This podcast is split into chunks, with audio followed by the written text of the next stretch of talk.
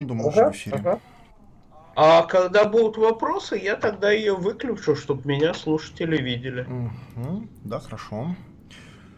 Так, сейчас проверяю так. саму трансляцию. Перейти к ролику. Так, мы в эфире. А, всем привет. Подскажите, пожалуйста, как нас слышно. Напишите, пожалуйста, плюс один, плюс два, если нас, соответственно, хорошо слышно. Попрошу, э, Владимир Семенович, скажите, пожалуйста, что-нибудь сейчас. Добрый вечер. Слышно ли меня? Вот. Прошу товарища указать в чате, слышно ли нас хорошо. Я пока приступлю к э, обозначению нашей сегодняшней темы. В рамках изучения марксизма, в рамках э, самого вопроса о том, э, как формируется человеческое мышление, как формируется восприятие, отношения окружающие, э, мы не можем упустить вопрос о том, э, насколько велика доля в человеке биологического, а насколько велика доля в человеке воспитания, так назовем, окружающей среды.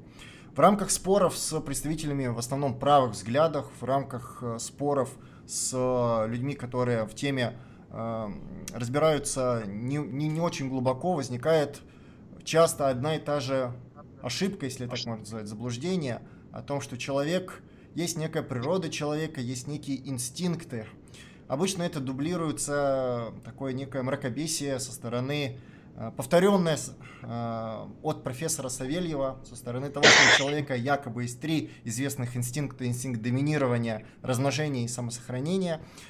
И такой, э, такое мнение, оно распространено у людей, которые не разбираются в теме. Вот сегодня наша задача это понять, а есть ли все-таки у человека инстинкты? Что вообще такое инстинкты? Как, насколько велика доля э, части воспитания у человека, насколько велика доля части э, биологическая часть, би, биологическая часть? И по данному вопросу, мне видится, нет большего специалиста в нашей марксистской среде уж точно, чем э, Владимир Семенович Фридман, кандидат биологических наук. Передаю вам слово. Добрый вечер. Сегодня мы с вами поговорим об инстинктах. Э, я скажу, что э, сейчас искать инстинкты у человека занятие популярное. Их ищут примерно с тем же усердием, с каким 150 или 200 лет назад искали бессмертную душу. И эти поиски – это, как правило,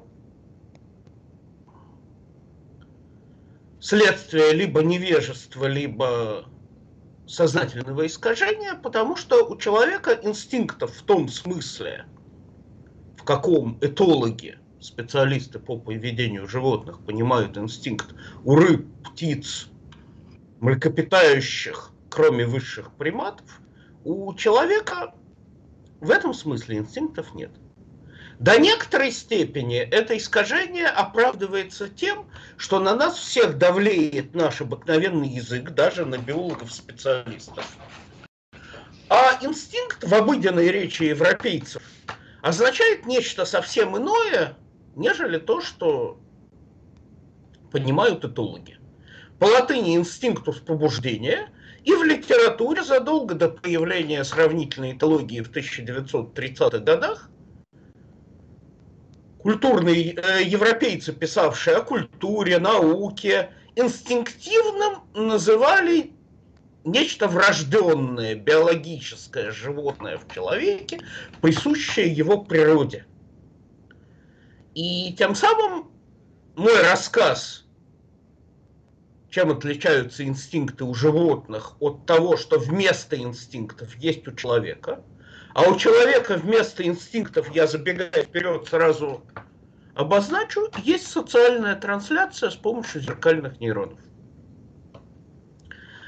В социологии есть правило, которое марксисты, к сожалению, часто критиковали, это так называемая теорема Томаса – если э, люди считают последствия некоторой ситуации реальными, то они будут реальными.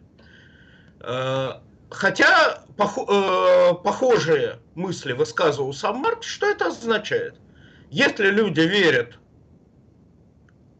в загробную жизнь, в рай, ад, или, э, то они действуют так, как будто она действительно есть. Например, жертвуют собой ради этого определенным образом. Более прагматичный случай, банк прекрасно себя чувствует, но распространяется слух, что он близок к краху, люди бегут туда, забирают вклады, он действительно рушится.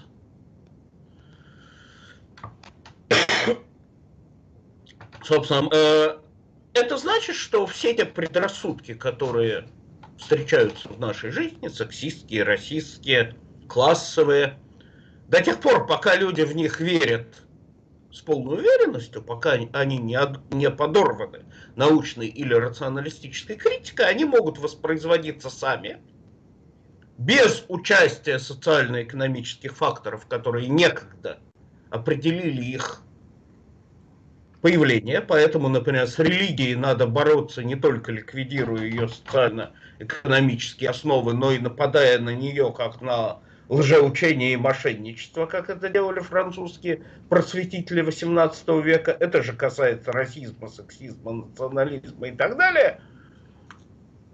Маркси... То есть социальная трансляция может идти сама собой от человека к человеку, как ученик учится у учителя. Марксисты к этому относились с большим недоверием, и я, общаясь, встречаю это недоверие, но на счастье, и до 90-х годов 20 века было понятно почему. Потому что не, не была понятна материальная сторона этой социальной трансляции. Это казалось идеализмом. В 1990-е годы замечательная группа итальянских нейробиологов Ризалатти, Марио Якобони были открыты так называемые зеркальные нейроны – они присутствуют у человека и высших приматов, антропоидов, обезьян, и они определяют копирование типических действий в типических обстоятельствах. Вот как это описывал Лоренц справа. У него был учитель, замечательный венский анатом Фердинанд Хохштеттер, и Лоренц докладывая, впадал в несколько отрывистую, отрывистую скандирующую манеру речи моего учителя Фердинанда Хахштеттера, именно в тех случаях, когда предмет имеет для меня особую важность. Я этому не верил, пока не стал однажды свидетелем, как Эйбел и Бесфельд в одном очень важном докладе пришел в заметное возбуждение. Я с удивлением увидел отзвук манеры Хахштеттера как наследование приобретенных признаков во втором поколении. Что замечательно, вот это, эта же социальная трансляция работает, когда люди учатся танцам, когда танцоры координируют движения друг друга. И если вы посмотрите э, книгу немецких авторов, учеников Эйбела Бельсфельта про биологию эстетики, то там показано, что координация телодвижений танцующих идет на уровне ниже психофизиологического порога восприятия. Иными словами, выученный стереотип, танец, у человека работает с той же точностью и слепотой, что инстинкт у животных. Собственно, вот это вот копирование действий другого и повторение их в нужной ситуации, опосредованное зеркальными нейронами у человека – и высших приматов, в этом смысле граница проходит не между нами и животными, а внутри отряда приматов, заменяет инстинкты. И понятно почему. Потому что инстинкты, существующие у рыб, земноводных, птиц, они могут меняться только в ходе эволюции. Человеческая история движется много быстрее, чем эволюция. Она прошла много формаций. Общество многократно менялось. А каждое общество предполагает свои ритуальные формы выражения. Например, изображенный здесь балийский танец легонг. Он настолько труден, что ему нельзя научиться, смотря на движение тренера. И э, учитель сам ставит руками движения танцующих. И они оказываются четкими, вполне сравнимыми с по точности и слепоте вполне сравнимые с инстинктивными. Ровно та же самая манера определяет, э, например, когда мы автоматически улыбаемся в ответ на улыбку коллеги, причем мы так реагируем именно на круг своих, или когда младенец макаки или человека, если ему высунуть язык в трубочку, он автоматически также высунет язык в трубочку. То есть у человека точность, слепота и автоматичность инстинкта заменена механизмом более совершенным, чем инстинктивный, столь же точным, столь же автоматичным, но э, более совершенным, потому что можешь быстро меняться. Это стереотипы, рожденные культурой. С ними часто путают инстинкты. И надо сказать, что эти стереотипы есть и у животных. Не только у человека. То есть, когда биологизаторы говорят о природе человека, они забывают, что высшие позвоночные, птицы и млекопитающие, сейчас известно, что также рыбы, амфибии рептилии, это не только биология. Там есть социальное влияние, очень похожее на то социальное влияние, которое копирование подобных телодвижений и воспроизводство стереотипов присутствует у нас. Например, когда зоолог хочет, чтобы змеи брали незнакомый корм, то нужно пустить э, змею другого вида, но с похожим обликом. Она начинает этот корм брать, и, соответственно, э, та змея, которая отказывалась от незнакомой пищи, ее копировала. Видя острого опыта, это случилось в Ленинградском зоопарке во время блокады, когда проявив героизм, сотрудники спасли животных, но чтобы их спасти, надо было хищников кормить растительной смесью. Как это сделать? Делали бутафорскую добычу, напоминавшую их традиционную жертву, и, соответственно, хищник начинал ее рвать, питаться. Иными словами, э, такого рода воздействия, символически связанные с обучением, присутствуют в поведении и высших животных тоже. Более того, анализ поведения обезьян и грызунов, а это две ветви млекопитающих, наиболее близкие к нам. Ну, собственно, человек произошел в социальных отношениях. Ведет к умалению биологической детерминации, в первую очередь гормональной, и усилению. Сейчас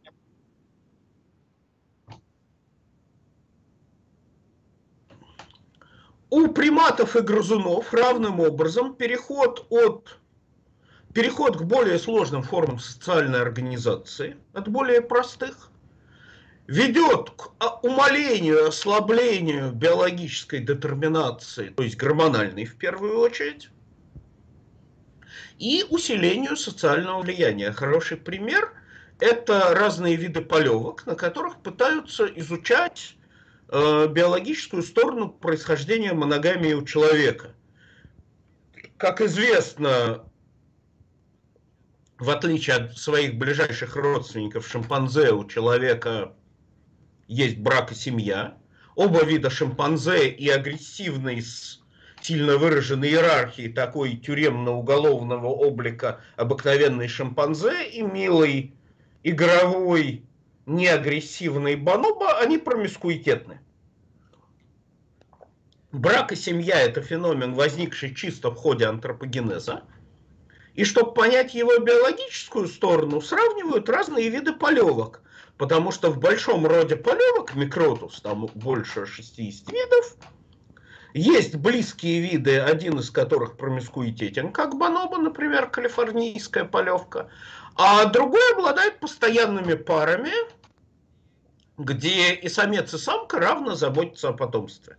То есть появление постоянных пар четко связано с отцовской заботой о потомстве по затраченным усилиям, сравнимой с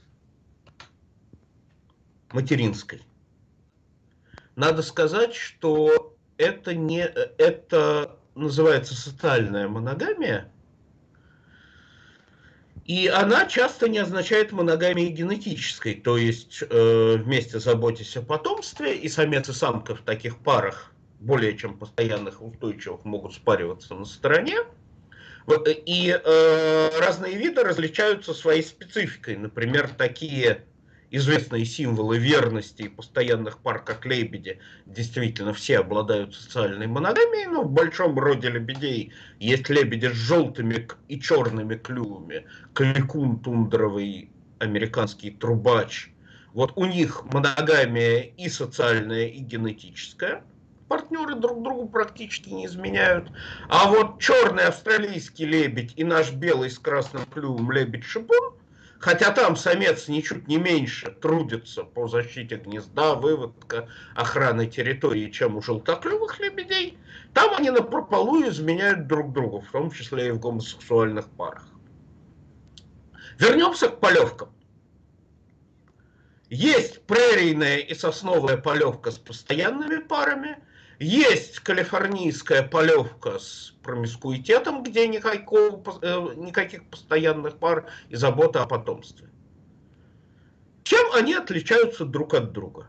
Первая мысль зоолога – искать отличия в биологическом. Есть какие-то гены у видов с постоянными парами, есть какое-то другое гормональное состояние – да, действительно, некоторые различия находятся. Но как только мы подходим к вопросу не статично, а исторически, пытаемся понять, как это могло произойти. Как постоянные пары могли развиться из состояния, где они отсутствуют, и забота о потомстве отсутствует, а партнеры встречаются только для того, чтобы спариться, после чего самка самца выпихивает, то сразу оказывается, что здесь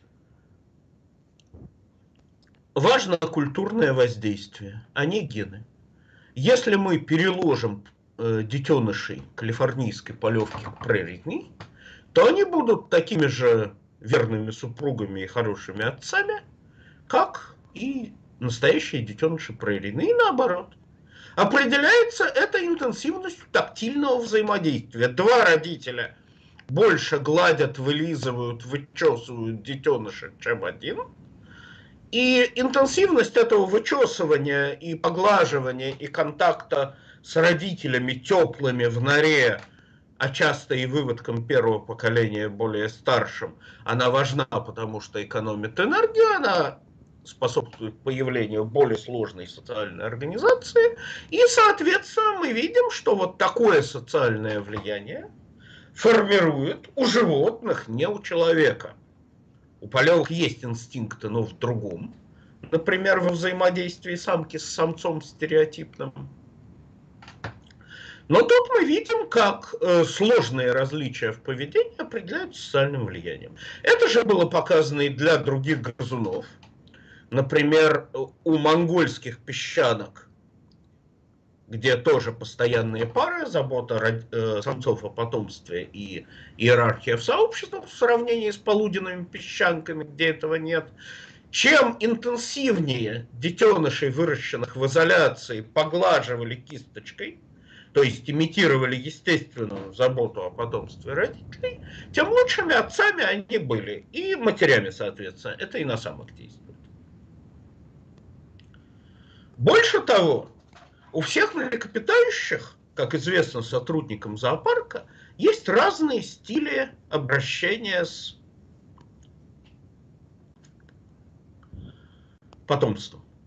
Есть нормальные, некоторые родители нормальные, другие начинают нервничать, бояться своих детенышей, третьи, наоборот, агрессивны к ним.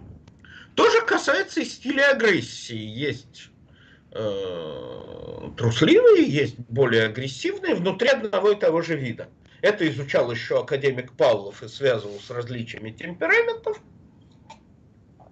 Так вот, эти различия, как однозначно показывают опыты с приемными родителями, прикладывание потомства между родителями с разным стилем родительского, агрессивного или сексуального поведения – эти различия у приматов и грызунов определяют социальной трансляцией. И у высших видов птиц там это действует несколько по-иному. Через изменение гормонов, э, концентрация разных гормонов в желтке яйца. Иными словами, социальное влияние есть и у животных. Человек отличается от животных лишь другой пропорцией социального. Социальное и биологическое, как у человека, так и у животных, различаются характером взаимодействия. Социальное управляет биологическим, как всадник лошадью. Это видно и на полевках. И, кстати, должен сказать, что данные по переходу от промискуитета к постоянным парам грызунов это замечательное свидетельство справедливости модели Энгельса о происхождении семьи через групповой брак, потому что, собственно, это было самое сомнительное для антропологов в, Энгель, э, в энгельсовской моргановской реконструкции, а полевки показывают, как могла быть сделана биология этого дела – и, наконец, известные опыты Харлоу с воспитанием мар... э, детенышей мартышек. С одной стороны, на проволочной матери, где было молоко, но не было теплой шерсти, поглаживаний, и детеныши вырастали неполноценными. Это говорит о том, что не только человек чисто биологический, без социального, это Маугли, то есть существо, не способное ни на какое чисто человеческое поведение – Обезьяна без социальных взаимодействий, полевка, песчанка, птицы, без должных социальных взаимодействий со стороны родителей и членов сообщества, это такие же маугли.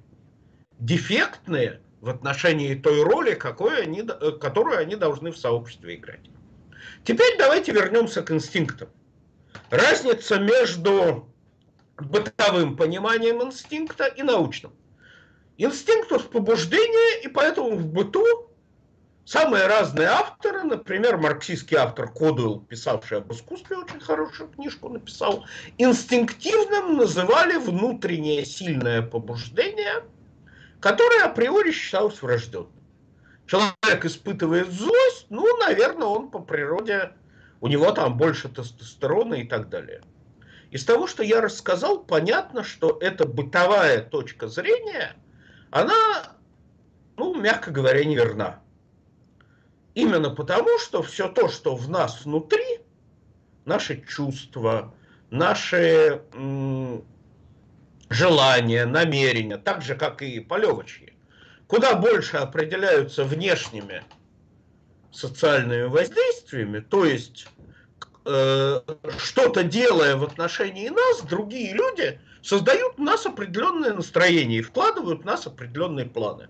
А поскольку, в отличие от полевок, мы еще и копируем их действия, то, соответственно, эм, когда мы видим некое устойчивое человеческое поведение, стереотипное или рефлекторное, то мы в первую очередь должны искать социальные факторы, которые это детерминируют.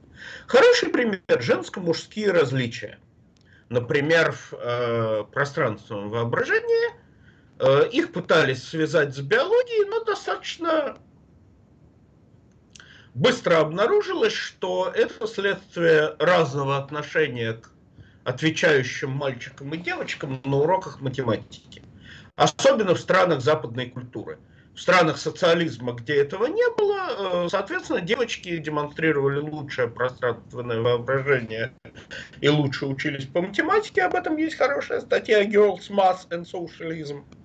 И, соответственно, с тем же самым столкнулись советские сотрудники лаборатории психологии труда, когда учили женщин сложным мужским профессиям. Как только удается подобрать должный тренажер, тренирующий пространственное воображение – Сразу же женщины сравниваются с мужчинами или еще точнее межиндивидуальные различия выходят на первое место в сравнении с межполовыми. А этого тренажера у них не было, потому что домашний труд для досоветских женщин, поскольку основные женские профессии в царской России, в России Неповской, были домработница и батрачка, э, пространственному воображению препятствовали. Соответственно, при бытовом понимании инстинкт путают, во-первых, с рефлексом. Ну, например, я обжег руку, отдернулся, или кто-то на меня замахивается, я автоматически отдергиваюсь. Это рефлекс. То, что этологи называют инстинктом, это э, совсем другое. Второе, с чем путают инстинкты, Б, это со стереотипом, созданным культурой. Вот стереотип сложный, многоступенчатый, автоматически исполняемый. Например, хорошие шахматисты, в отличие от плохих, автоматически определяют положение на доске. То есть, видя, э, они отличают расстановку фигур, заканчивающуюся каким-то конкретным исходом. Ну, скажем, здесь белые делают мат в два хода. Они отличают от бессмысленных расстановок, причем отличают автоматически. Это очень похоже на инстинкт. Но так действуют только э, лучшие шахматисты с высоким коэффициентом Элла.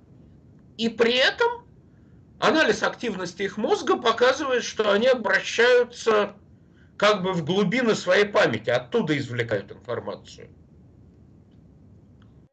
А вот средние шахматисты, они начинают думать и просчитывать. Иными словами, у человека значительная часть его действий, вообще говоря, осуществляется помимо сознания. Это вот то, на что марксисты не обращали внимания в XIX и XX веке. Марксизм, к сожалению, часто преувеличивал рациональность и сознательность человеческих действий. В то время всякая культура, какие-то ритуалы, э, в которых нельзя сомневаться, она упрятывает в стереотип, и, соответственно, сознание его не контролирует. Например, все э, стереотипы, связанные с дискриминацией негров и женщин в западном обществе, они осуществляются помимо сознания, в этом смысле они похожи на инстинкты. И чтобы с ними бороться, как пытаются делать левые и прогрессивные либералы в этих обществах, их надо сделать явными, вытащить. Этим стереотип отличается от инстинкта хотя он осуществляется также автоматически, такое же сложное движение и тоже происходит помимо сознания, его можно сделать явным. Собственно, нашу жизнь такие проявления социального бессознательного, сложенные стереотипами, пронизывают везде. Ну, хороший пример это бокс. Вот, э, занимаясь, э, соответственно, для боксера каждый удар это не только удар то есть физическое воздействие, но в первую очередь знак определенной тактики, он должен его понять, просчитать, выбрать ответную тактику, и при этом все это происходит помимо сознания, хотя, понятное дело, на разборе конкретных боев, при просмотре можно это обсудить и изменить свое поведение – Этологи определяют инстинкт как специализированную морфоструктуру, временный орган животного, которая закономерно появляется в потоке действий в специфической социальной ситуации. Например, э, весной вы увидите, как воробьи, живущие в нашем городе, они распушают свой черный галстук, раскрывают крылья и хвост и крутятся друг вокруг друга, это самцы друг другу угрожают, самцы черным галстуком. Делают они это для того, чтобы привлечь самок. Им нужно демонстрировать свой пластрон, черный галстук, удерживать его стереотипно. Тот самец, который проигрывает, он всячески мешает другому. Строго стереотипно действовать бьет, кусает. Но тот действует, вместо того, чтобы клевать в ответ.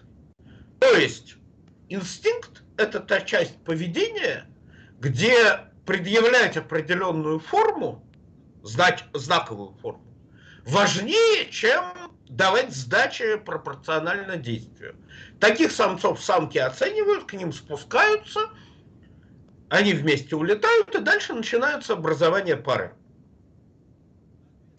Соответственно, животное осознавать и менять свой инстинкт, обсуждать его не может. Вот это специализированное движение, то есть планстрон, появляющийся в определенное время в определенном месте, это характеристика вида, меняющаяся только в ходе эволюции. Вот простейший пример. Справа рыбка трехиглая колюшка, один из видов, на которых инстинкты изучались. Самцы этого вида строят гнездо из водорослей, защищают его, привлекают туда самок, а чтобы другие самцы на гнездо не зарились, они могут растащить материал, они встают в определенную позу и показывают красное брюшко. Инстинкт отличается тем, что грубая модель вызывает полную реакцию, а точная копия рыбки без красного брюшка никакой реакции не вызывает. То есть инстинкт похож на стереотип по слепоте, автоматичности, точности, но не переделывается силами особи. Даже если это умные особи, вроде мартышек Диана. Мартышки, самые высшие из обезьян, у которых инстинкт еще есть, у них есть три типа инстинктивных криков на орла, леопарда и на питона. При появлении соответствующей опасности они, не думая и не обращая э, и не рефлексируя по поводу ситуации, кричат. И, соответственно, другие мартышки, опять же, не отслеживая, что происходит, реагируют. То есть инстинкт позволяет, инстинктивная коммуникация позволяет каждой особи не задействовать собственный опыт, собственное обучение, собственные глаза, уши и нюх, а просто реагировать на видовые сигналы. Поэтому этологи сравнивают инстинкты с рефлекторной дугой, протягивающейся не внутри особи, а между ними. У человека такого нет. А вот у мартышек Диана которые существа умные и почти столь же умные, как макаки, павианы и шимпанзе, у которых есть только копирование действий друг друга зеркальными нейронами, они э, могут воспринимать и другие опасности. Кроме орла, леопарда и питона, в тех же лесах живут шимпанзе, которые тоже ловят и едят этих мартышек. Шимпанзе ухают, и, казалось бы, разумная система коммуникации должна бы включить реакцию на уханье. Но, увы. Нет. Система инстинктов закрытая, меняется только в ходе эволюции. И как бы каждая отдельная мартышка не выучила, что уханье это такой же сигнал смертельной опасности, как э, рев леопарда или тень от летящего орла, передать эту информацию штатными средствами видовых инстинктов нельзя. Вот это главная их проблема, закрытость круга сообщений. Обратите внимание, присущие человеком стереотипы обладают той же, э, всеми теми достоинствами инстинктов, точность, быстрота, но они могут переделываться в рамках обсуждения, обучения, перестройки – и поэтому они этого недостатка лишены. Вот пример, э, пример этой автоматичности инстинкта. Слева кукушонок раскрывает рот, и камышевка кормит ее, хотя прекрасно видит.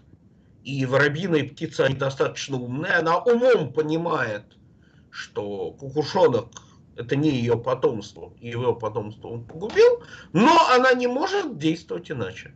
То же самое и мартышки Дианы, прекрасно решающие задачи на интеллект, они, тем не менее, не могут не реагировать инстинктивно, даже тогда, когда это неразумно.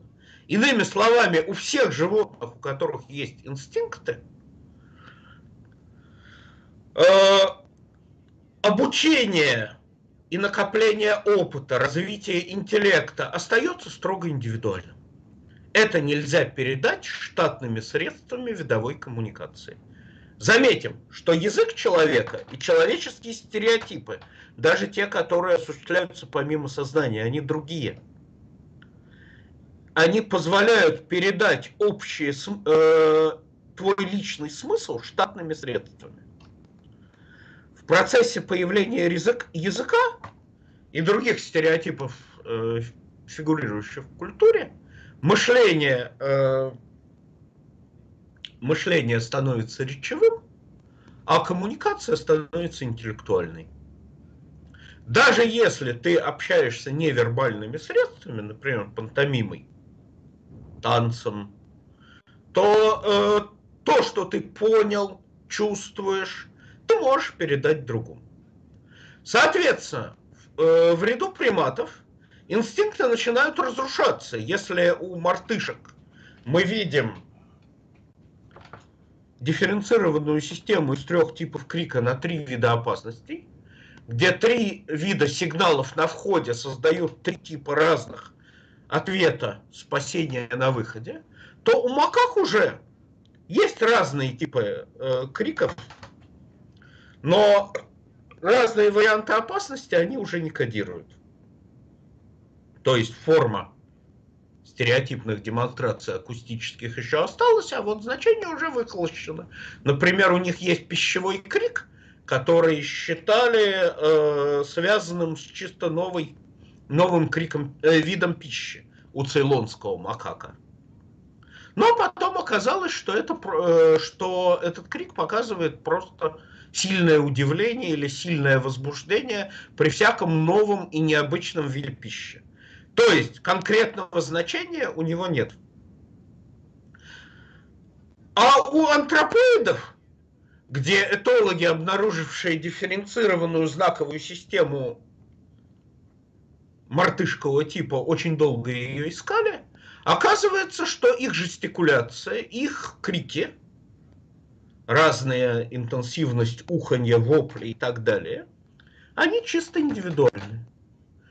То есть у них нет видовых сигналов, есть только индивидуальные реакции. Жесты, телодвижения, вокализация. Что это значит?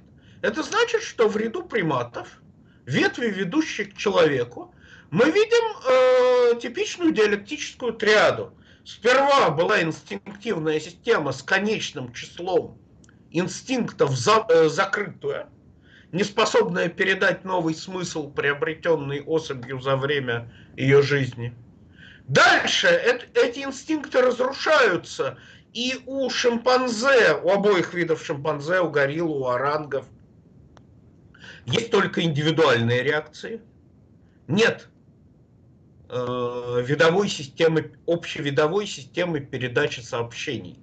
Это ведет к некоторым проблемам, например, как показывает Ван Лавик-Гудолл книге «Шимпанзе в природе». У шимпанзе в группах иногда появляются каннибалки, которые нападают и э, съедают детенышей других самок. Э, чтобы защититься от нападения, самка призывает дружественных ей самцов, она начинает вопить, нервничать, то есть всячески показывая, что ситуация ее стрессирует. Но, в отличие от мартышки, способной тремя разными типами криков передать информацию о трех разных видах опасности, шимпанзе не в состоянии передать дружеству, явившемуся на крик самцу, что именно ее беспокоит и что надо делать. В этом проблема. Но шимпанзе – существа сильно более умные, чем мартышки, и оценив ситуацию, как правило, обезьяны понимают, что происходит. Соответственно, возросший ум отдельных особей приводит, э, в ряду приматов приводит к тому, что если шимпанзе или карликовым шимпанзе дать знаковую систему вроде языка глухонемых, они вполне из нее могут складывать слова, в том числе различая собака кусала кошку и кошка кусала собаку, то есть они в состоянии пользоваться языком, созданным человеком. Это так называемый language trained apes. Это, кстати, показывает, что развитие языка – это не появление у человека инстинкта, как считали биологизаторы, следующие за Хомским и Пинкером. И хомскианцы поэтому не случайно пытались всячески разными нечистыми средствами эти опыты по обучению обезьян языку глухонемых, языкам, набираемым на клавиатуре, а потом некоторые бонобо выучили по 150 слов английского языка и ими пользовались, они всячески пытались их дискредитировать. То есть тезис – это инстинктивная система, как у всех животных, включая низших приматов. Антитезис – это чисто индивидуальное познание и чисто индивидуальное рассуждение, чисто индивидуальные реакции, как у макаков, павианов, шимпанзе, орангов, в общем, до человека, э, дело доходит до того, что без специального обучения выращенные в неволе человекообразные не знают, как подойти к противоположному полу, им э, приходится показывать так называемое горилле порно, и, соответственно, обучающее, как вести себя в этой ситуации. То есть, хотя у них явно есть врожденные мотивации, биологические, врожденные в смысле биологически обусловленные, агрессивная, сексуальная, но как это притворить в действие, не только у человека, но и у высших антропоидов, для этого нужна должная социализация. У человека дело доходит вообще до того, что, как описывал Че Гевара в своих партизанских воспоминаниях, горожане отличались от крестьян э, тем, что могли бросить продукты, когда тяжело было нести, но всегда сохраняли гигиенические принадлежности. То есть для человека важна не биологическая потребность, а социально обусловленные способы ее удовлетворения. Мы, даже когда мы хотим есть, мы не будем поднимать с пола, есть падаль и так далее. И это касается любой другой потребности. Вот классический пример перед нами слепоты инстинкта. Живородящие рыбки гамбузии. Самец оплодотворяет самку, самец показан ниже, он мельче с помощью такого гоноподия, который вводит в ее половую систему. Куда вводить, показывает темное пятно на брюшке самки. И если самцу дать макет самки с темным пятном, передвинутым к горлу, картинка справа, то самец стыкает в ложное место и так и будет тыкать, пока не задолбается. Это пример слепоты инстинкта. Человеческие стереотипы, еще раз напоминаю, хотя могут быть столь же автоматичны, как животные, как и инстинкты у животных, всегда переделываемые. В этой связи есть очень характерная отличие поведения человека от животных при обучении, как раз показывающее отсутствие инстинктов, это так называемое правило инстинктивного смещения Бреллендов. Брелленды это были известные дрессировщики, зоопсихологи, которые показали, что для всех дрессируемых животных, свиней, медведей, обезьян, кроме антропоидов, легче всего животное научить таким трюкам, которые уже близки по характеру телодвижений ее инстинктивной матрицы. Например, свинью практически невозможно заставить сделать такой эффективный трюк, как она берет денежку зубами и кладет в копилку в виде свиньи. Это бы классно смотрелось, но у свиней в репертуаре телодвижений нет такого инстинкта. А вот чтобы свинья расстилала пятачком ковровую дорожку, ну, перед каким-то другим животным, типа, приветствую его, это пожалуйста. Потому что такого рода копательные действия ей присущи. Точно так же, как цыплят очень легко выучить любому трюку, связанному со скреблением ногами пола, потому что эти движения входят в их инстинктивную матрицу. А у человека этих ограничений нет. Его можно выучить чему угодно. И история, как социальное перехватывает контроль над биологическими влечениями, это очень хорошо показывает. Например, э, по всей видимости, хотя э, людям биологически присуще, как, кстати, и шимпанзе, боятся змей. Хотя опыты на этот счет дали неясные результаты, видимо, врожденный страх змей и э, присутствует. Этот страх связан отнюдь не с ядовитыми змеями. Анализ поведения охотников-собирателей э, пигмеев на Филиппинах, пигмеев-негритосов, показывает, что больше, и пигмеев в Африке, что больше всего они боятся крупных питонов и удав по двум причинам. С одной стороны, это конкурент в охоте на крупную дичь, с другой стороны, это твари опасные, особенно для женщин и детей. От них гибнут многие члены племени. А вот дальше, когда люди уже вышли из леса и стали жить культурной жизнью, та самая исполнительная система, которая обеспечивала нас страх перед змеями, она стала обслуживать страх перед математикой, присутствующий, увы, у некоторых детей. И, к сожалению, вот так сложилось, что страх перед математикой часто бывает у детей как раз вполне к этой математике способны, и надо их от него освободить. Но вот этот страх, он контролируется той же самой исполнительной системой, что и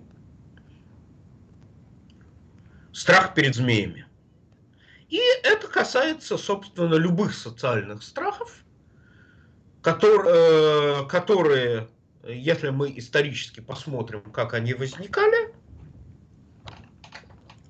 то они используют э, биологические э, исполнительную часть инстинктивного влечения. Э, а вот э, та часть, которая замыкает инстинкт между особями, сигнал от другого партнера, вроде пятна у этой гамбузии, ни у человека, ни у антропоидов уже нет. Соответственно, когда нужно справиться со страхом, человек обращается к орудиям социального труда. То есть, э, если бы мы хотели, ну, например, отобрать наиболее бесстрашных воинов, то биологизаторское мышление, основанное на, том точке, э, на той точке зрения, что бесстрашие или наоборот страх в бою имеет отчасти инстинктивен и врожденен, потребовал бы искать наиболее бесстрашных воинов.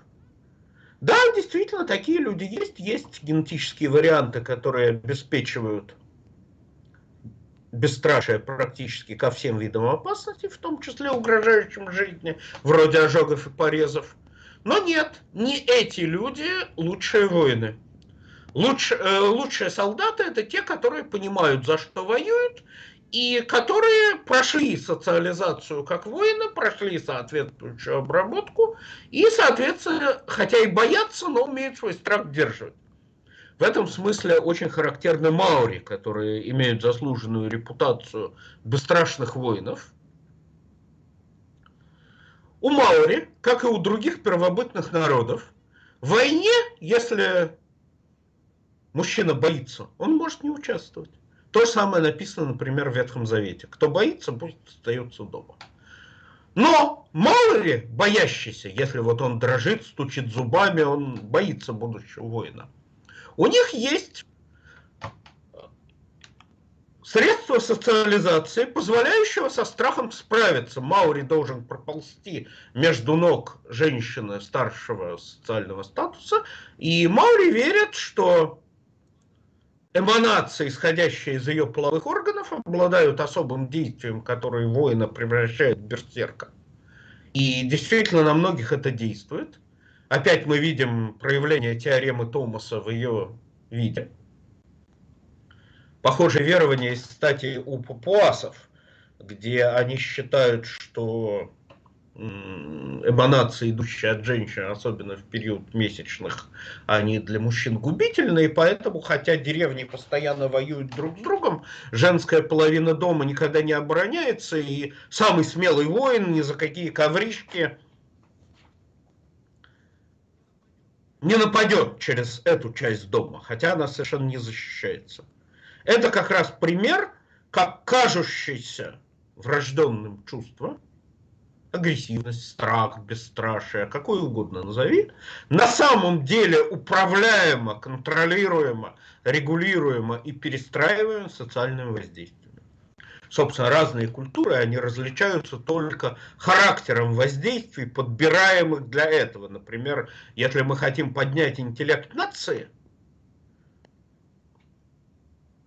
э, в ответе на вопрос, как это сделать, часто встречаются мнения, что интеллект, он генетически детерминирован, надо отбирать умных по тестам. Однако, когда мы хотим поднять интеллект нации, то мы э, создаем новые типы школ, вроде физмат-школ, вроде новые типы учебных курсов, вроде большого практикума в МГУ, но не искусственно осеменяем профессор спермой нобелевских лауреатов. То есть мы создаем иные условия социализации, позволяющие продвинуть человеческие качества вперед, изменить их, а не отбираем по внутренним биологи... э, по внутренней биологической мотивации. Соответственно, вот инстинктивные демонстрации разные, как они выглядят у птиц. Слева большой пестрый дятел, справа черный дятел желна. В обоих случаях птицы охраняют территорию, угрожают друг другу, но видно, что разные виды имеют разный набор демонстраций. Это примерно как разные народы имеют разные языки из-за чего возникает взаимонепонимание. И, собственно, у человека такого нет, как мы можем выучить язык любого другого народа, в том числе и язык тела, то есть невербальную часть. Э, мы, в отличие от птиц, рыб и других более низших позвоночных, не, э, наше поведение, его пластика, не ограничена жесткими формами видовых инстинктов.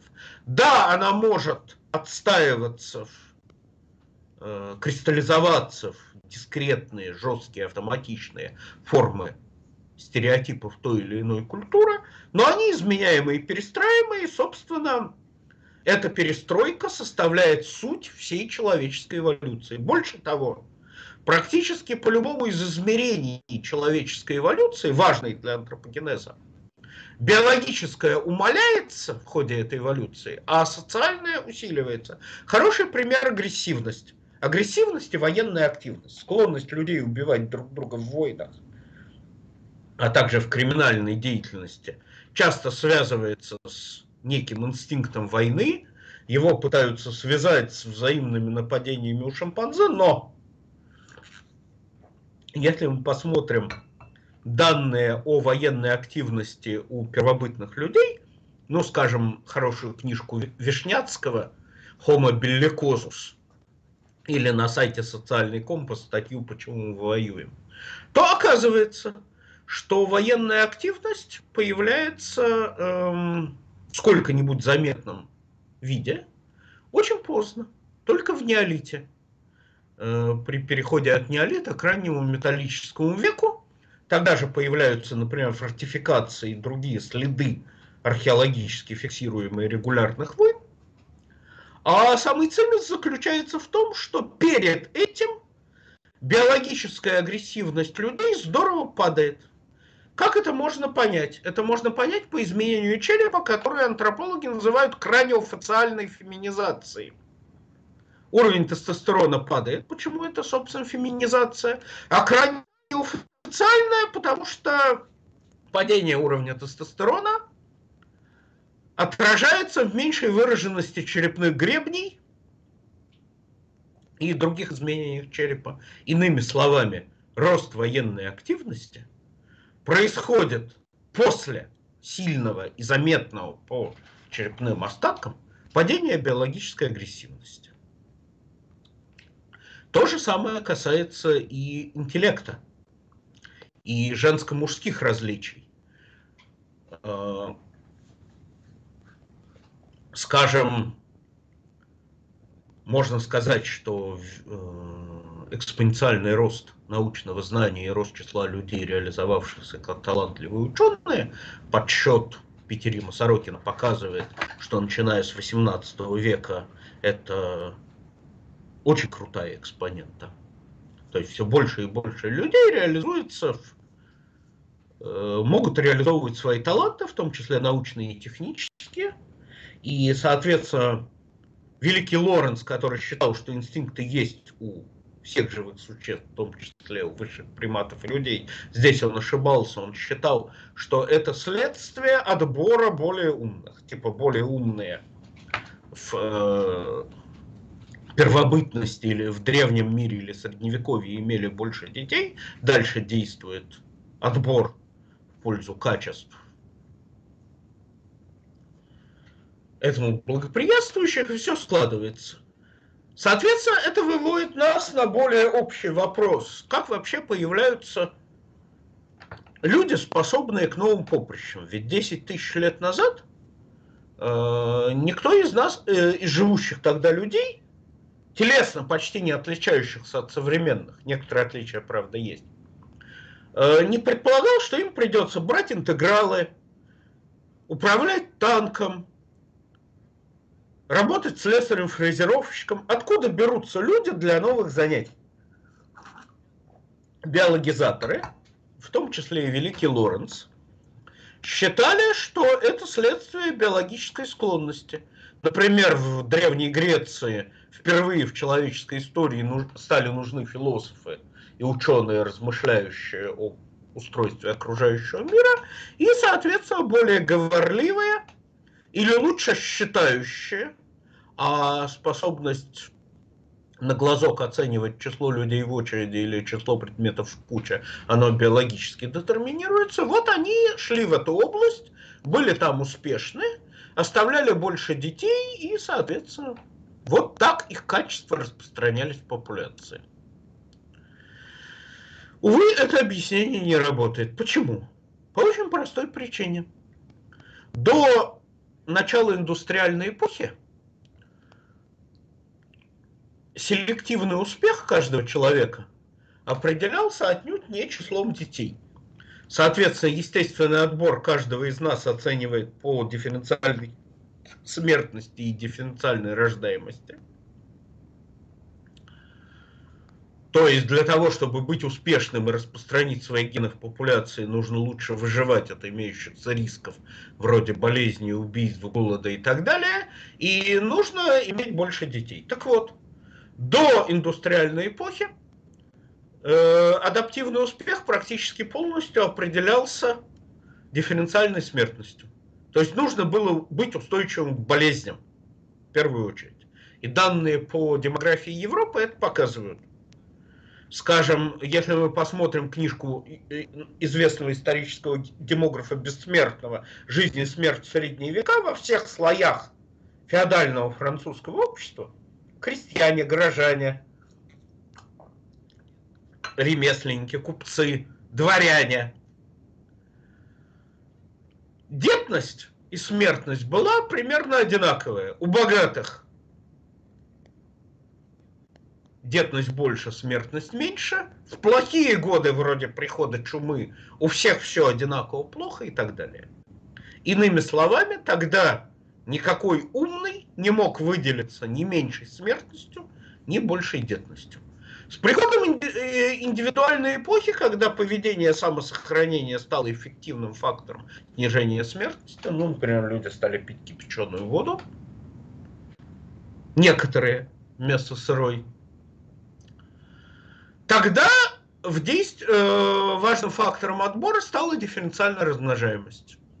Но именно в это время, именно в это время появляется отрицательная корреляция продуктивности и детности. То есть, грубо говоря, чем больше статей написал ученый, чем больше денег заработал бизнесмен, чем лучше пишет писатель, тем в среднем меньше у него детей.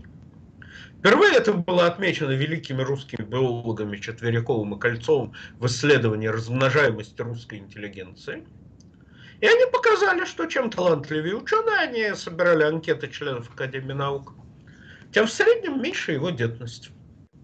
В этих условиях вполне понятно, что даже если интеллект как-то биологически детерминирован какими-то генами, отчасти, кстати, часто это гены, влияющие на почвенную микрофлору, а не на сам интеллект, то естественный отбор работать не может. И, соответственно, отвечая на вопрос, как поднять интеллект русской нации в важных условиях реконструкции и строительства социализма, они говорили снять все барьеры для получения качественного образования для тех, кто в царское и неповское время был этого лишен. Женщины, нацмены, провинциалы, рабочие, бедняки, и это работало. Иными словами, даже по тем качествам, которые отчасти биологически детерминированы, а это почти все такие качества. Каждое из человеческих качеств, важных для нас, которые мы отселектированы оценивать друг у друга, что-то детерминировано биологически, что-то социальным влиянием. Но важно понимать, что телега здесь социальное влияние, лошадь биологическая. Важно понимать, что в процессе человеческой истории социальное влияние усиливается, биологическое умаляется, становится все более управляемым и все менее значимым. И, собственно, человеческая история идет в эту сторону. На этом, на этой ноте я закончу. Час прошел. И с удовольствием выслушаю ваши вопросы. Спасибо, спасибо большое. Товарищи, задавайте ваши вопросы э, в чат. Пишите, пожалуйста, собачка Вектор вопрос и непосредственно тот вопрос, который хотите задать. Э, я бы хотел э, превентивно задать такой вопрос по поводу... Э, Коллеги, есть вопросы? А, приношу извинения, не разблокировал э, звук в скайпе, разблокировал только в ОБС. Спасибо огромное за лекцию. Э, товарищи, задавайте ваши вопросы в чате. Вот превентивный вопрос от меня. Э, такс. Владимир Семенович. Алло, как меня слышно? Да, прекрасно а, вас слышно. Тогда а, могу попросить вас выключить сейчас трансляцию, чтобы улучшить связь. Как я понимаю, с ней могут быть какие-то моменты. Выключить трансляцию, да, презентацию, да, презентацию убрать? Угу, благодарю. Вот. Превентивный вопрос от меня. А, стоит ли в рамках рассуждений о человеческой природе, о человеческом мозге и о человеческой так скажем, наличию у человека инстинктов, прислушиваться к широко известному в узких кругах, в основном правых э, блогеров, э, профессору Савельеву? Нет. Какие бы... Профессор Савельев некогда был неплохим анатомом мозга человека. Но когда он начал рассуждать на общие темы, он, ну, в соответствии с правилом то ли Питера, то ли Мерфи, перешел границу своей компетентности, и его это не остановило. Э, э, вследствие чего он стал фриком, собственно, уже его вполне биологическая книжка про эволюцию мозга позвоночных встретила разнообразную критику, которую можно увидеть на сайте антропогенеза. Слушать его не надо. Глупости говорит. Спасибо большое. А, вопрос. Почему ни слова не было сказано об исследованиях Выгодского, который много писал об инстинктах у человека? Выгодский инстинктами у человека не занимался. Э, более того, он эм, как раз показывал, что инстинкты животных изоморфны э, стереотипом у человека. Если вы посмотрите словарь языка Льва Семеновича Выгодского, то там есть классное определение инстинкта – из которого видно, что к человеку оно не э, неприложимо полностью, что инстинкт это сложная морфоструктура, складывающаяся в определенный ритм, фигуру или мелодию. То, э, то есть инстинкт это форма комплекса движений вовне, а не мотивация внутри. И из того, что я рассказал про человека, понятно, что у людей такого нет. Больше того, Выгодский э, как раз первым показал, что э, орудия социального труда управляют нашим поведением, и чтобы что-то освоить, знаменитый спор Выгодского и Пиаже, способности ребенка развиваются не потому, что они созревают внутри, вместе с его интеллектом или моторикой, а потому что в совместной деятельности он что-то делает с помощью других, значимых других, это так называемая зона ближайшего развития. А затем это интериоризируется и становится его внутренним качеством. Иными словами, представление Выгодского о человеческой качестве и человеческой психике значит, что она загружается из социальных отношений вовнутрь. Ни о каких инстинктах в этом смысле говорить не приходится. Причем у животных мы встречаем параллель подобного загружения. То, что я рассказывал про прерийных полевок, поглаживание детенышей родителями загружает внутрь качество заботливого отца. Но помимо этих качеств, передаваемых социальной трансляцией, у них есть и инстинктивные действия, которые так не загружаются, а просто созревают.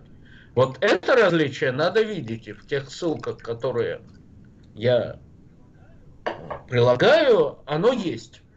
Поэтому как раз э, замечательная вот марксистская психология, культурно-историческая школа, она, собственно, потому и марксистская, что показывала, что психика человека зависит не от души внутри, а от э, социальных воздействий снаружи. Каждый из нас лишь э, сталон э, в перекрестие социальных отношений. И наша психика, наши эмоции загружаются этими социальными отношениями вовнутрь. Отсюда ключевое понятие для теории культурно-исторической школы интериоризация. Вообще, на мой взгляд, марксизм тем отличается от позитивизма в подходе к поведению, что марксизм опирается на социальное влияние, управляющее нашими генами, гормонами, поведением, как всадник лошадью, а позитивизм, он предлагает, э, э, он опирается на примат внутренней детерминации, биологической, созревания. И, собственно, знаменитый спор Выгодского и Пиаже, он об этом. Спасибо большое. Паук плетет паутину инстинктивно, если ген, отвечающий за это, или у родителей своих учится. Если учится, то значит у них есть общественное сознание. И возможен ли паучий коммунизм с паучьим марксизмом?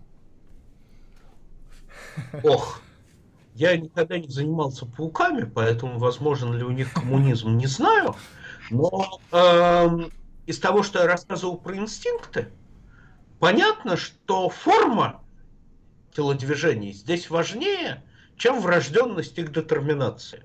То есть, э, даже если мы возьмем плетение паутины или э, демонстрации птиц, то врожденен там некий шаблон общее движение такое достаточно неопределенного доводится до конца, это уже э, при взаимодействиях между особями. Ну, например, когда маленькие чаечки друг друга клюют, и у них это агрессивное поведение развивается. И я в материалах приложил замечательную статью 69 года, как птицы обучаются инстинктивному поведению. То есть вот эта вот болванка инстинкта с характерным обликом движения и характерным результатом, например, в виде паутины, очень часто доводится внешними воздействиями. Что не мешает ему быть инстинктом, то есть неосознаваемым, неконтролируемым, некорректируемым средой. То есть стереотипность тут важнее врожденности и типологичность формы движений. Спасибо. А вот э, если не по паукам, тут, наверное, вопрос такого характера, переформулирую. Э, вот, а птицы строят гнезда инстинктивно или они учатся этому? Там есть некоторая инстинктивная болванка, позволяющая выбирать определенное место, где гнездо разместить, э, и некоторый облик того, что должно быть построено. Все остальное корректируется опытом и разумением самого животного. То есть биологическое и социальное тут взаимодействуют. Об этом есть э, очень интересная книга известного советского орнитолога Александра Николаевича Промптова 1956 года. А само желание строить э, гнездо – это инстинкт или это необходимость? Оно, да, Э, оно, с одной стороны, детерминировано гормонами, то есть э, у птиц э, их внутренняя мотивация здорово зависит от фотопериода. Зимой, когда они не размножаются, у них и гонады не развиты, и половых гормонов мало. Приходом весны фотопериод меняется, они начинают петь и хотеть строить гнездо. Но чтобы это желание воплотилось в должные формы движения, почти как у людей – нужен определенный опыт. Хотя роль врожденного и инстинктивно детерминирован тут сильнее. Эти движения могут быть не любыми, а только более-менее близкими к инстинктивной матрице. Правило Бреллингов действует на птиц. А на нас оно не действует. Спасибо. Вот во время лекции упоминали вопрос о воспитании женщин и мужчин, что мужчины и женщины именно такие. Здесь вот зритель задает такой вопрос. Если от отношения преподавателя к школьнице меняется такое э, измеря... такие измеряемые вещи, как координация, значит гендерное учение верно, женщины являются женщинами, потому что мы хотим их такими видеть из-за стереотипов. Ну, скажем так, э, гендер, та гендерная социализация, которая обеспечивает дискриминацию женщин, ну, например, неразвитие их математических способностей, это, да, вполне себе действенная сила. Но как раз, когда люди поняли, что это девочкам мешает, в тех странах, в которых они хотели их освободить от этого, они стали перестраивать, чтобы освободить, да. Поэтому, например, математические способности, э, они прям пропорциональны степени гендерного равенства в стране. Спасибо. А вот вопрос непосредственно по гендерам и по поведению, э, половому поведению, так назовем. Есть ли материнский инстинкт у человека и у животных? Нет, увы даже у грызунов. Вот если вы посмотрите эту книжку Громова, то родительские качества, они связаны с тем, что тебя поглаживали родители. Если не поглаживали, то с ними все достаточно плохо. И, соответственно, вот эта вот тактильная стимуляция, она важнее, чем гормоны изнутри. Даже для крыс и мышей менее социальных видов, чем обсуждаемые прорийные полевки. И, соответственно, у человека, да, точно э, это определяется чисто воспитанием. Спасибо. Причем тут важный момент, гендер это социальный пол, э, с биологией в общем смысле не связаны. Например, у, и это хорошо видно у некоторых первобытных народов, ну, например, у эскимосов. Один охотится, другой занимается домашней работой дома. И 20%, ну, понятно, что больше женщин трудятся дома, чем на охоте, но 20% есть исключения. Соответственно, в первобытных, эм, в первобытных обществах, поскольку всякая трансгрессия – это сила, и, соответственно, теорема Томаса говорит нам, что поскольку они верят в свои собственные верования, то там важной фигурой является шаман – ведущий себя как другой пол. Отсюда вот третий пол у индейцев бердаши, то есть э, люди, одевающие одежду другого пола и ведущие себя как другой пол, то есть независимо от биологии, делящей нас на самцов и самок, с некоторым континуумом уродств между ними, гендеры нарезает само общество. А насколько велика биологическая разница между, условно, мозгом, гормональной частью мужчины и женщины?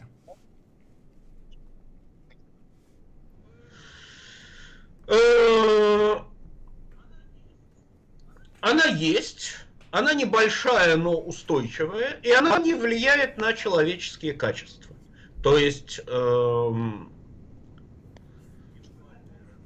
индивидуальное различие между толстыми, тонкими, умными и глупыми внутри каждого пола существенно больше. Потому что очень часто э, различия биологические, именно потому что они различия, приводят к э, одинаковому на выходе в виде поведения. Ну, например, женщины не менее мужчин склонны к риску. Э, в строении мозга индивидуальные различия сильнее межполовых, ну и так далее. Очень многие различия связаны просто с тем, что мужчины крупнее. Ну, в каждой популяции мужчины несколько крупнее и сильнее женщин. Тут забавный факт. Э, известный нейро, э, нейроанатом Вернике, он был французским патриотом и, соответственно, очень хотел доказать, что у французов крупнее мозги, чем у немцев, они типа умнее. Доказать это не очень получалось, поскольку немцев в среднем выше, а те, кто выше, у того и мозг больше. Тогда он решил сделать поправку на рост. Но вот применительно к француженкам этой поправкой он не пользовался. рассказывая, что у женщин меньше мозга, и они, соответственно, глупее. То есть различия телесные, наоборот, подстегивают человека давать больший результат в виде поведения на выходе. Это важный стимул успеха в выбранном поприще, как Заика Демосфен, Хилый Суворов и так далее. Собственно, отбор, собственно, прогресс социального и умаления биологического идет через э, появление людей, желающих на неком поприще реализоваться, но биологически к этому не очень способных, как Суворов или Демосфен. И, соответственно, они придумывают некую технику, которая им позволяет реализоваться лучше, чем биологически способны, ну, лучше, поскольку они мотивированы, а try, try э, and try again работает. А эта техника потом остается общим достоянием и работает для всех. Точно так же, как когда появилось компьютерное рисование, это дало возможность реализоваться как художникам, тем, у кого хорошее воображение, но плохая моторика. Спасибо. И, соответственно, развитие человеческого общества есть прогресс таких вот техник социального труда, которые позволяют реализоваться талантом, раньше не способным реализоваться из плохой биологии. То есть биология все меньше и меньше является ограничения. Это общий тренд человеческой истории. Спасибо. А насколько в человеке детерминирован темперамент? Вот известно сангвиники, холерики, флегматики. А, это детерминировано генетически или это больше, скажем, от воспитания зависит? Вы знаете, вот э, личностные особенности человека, ну и то, что Павлов называл темпераментом четыре типа, и то, что определяется психологами при помощи так называемой Big Five, большие пятерки качеств, это да, некая степень детерминации есть. Важнее другое. А, эти качества мы узнаем, тестируя людей в спокойной обстановке. Но все, всякие качества существуют не сами по себе, а проявляются в поведении. Когда мы э, попытаемся решить, ну, например, пройдет человек мимо там раненого безразлично или бросится помогать. То есть как он будет вести себя в какой-то ситуации. В ситуации, например, опытов Аша и Милгрома, когда надо, э, проявляется конформизм и готовность подчиняться. Это определяется не его качеством. Это определяется структурой ситуации это как раз одно из следствий того, что социальное управляет биологическим, как всадник лошади. То есть да, мы все разные по тем качествам, которые умеют определять физиологи и психологи. Физиологи это мотивация и темперамент, психологи это вот, соответственно, личностные качества. Но в ситуации структура стимулов и способ нашего реагирования важнее. Например, в известных опытах Милгрома когда э, испытуемым говорили, что они участвуют в опыте на память и должны бить актера током. Ну, они на самом деле током не били, но при повышении дозы тока актер вполне реалистично изображал, что он мучается и в конце концов умирает. И большинство, подчиняясь, давали смертельную дозу. Но было меньшинство, которое не подчинилось. Как они смогли это сделать? Они нашли словесную формулировку, позволяющую разорвать ассоциацию с организатором опыта. То есть э, с самого начала, когда испытуемые видели, что актер мучается, они пытались как-то выйти, они нервничали, их прошибало потом. То есть все одинаково реагировали по-человечески. Но они пытались как-то это прекратить, но организатор им нейтрально говорил, надо продолжать исследование. Большинство не знало, как на это не находилось, что ответить, они же согласились первоначально и продолжало.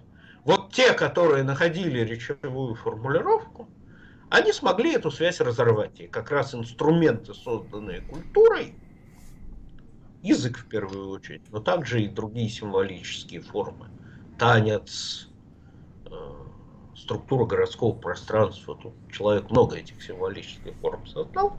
Они, с одной стороны, определяют наше поведение, а с другой стороны позволяют защищаться от внешних влияний, оставаться самим собой. И о биологии здесь можно говорить лишь ровно настолько, насколько наша телесность позволяет нам устойчиво действовать. Ну, например, решать экзаменационные задачи не нервничая. Вот тут роль биологии важна. Или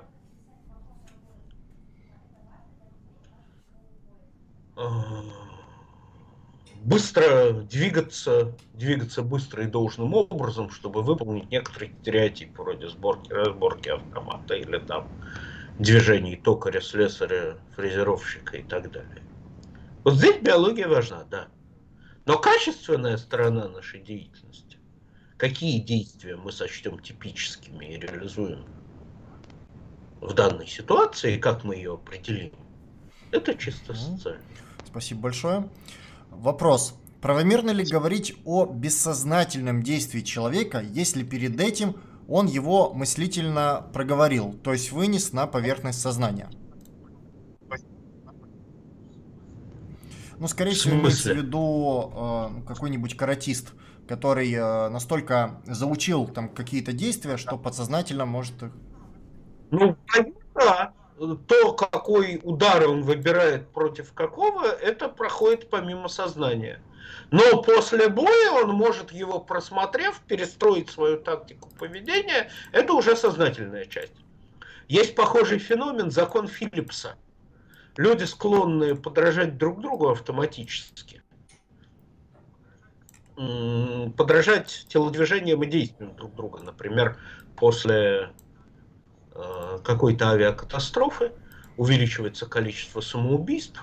Если эту катастрофу растиражируют СМИ, после боя боксеров растиражировано увеличивается количество убийств, причем именно той расы, э, представитель которой проиграл в том случае, если негр с белым воюет.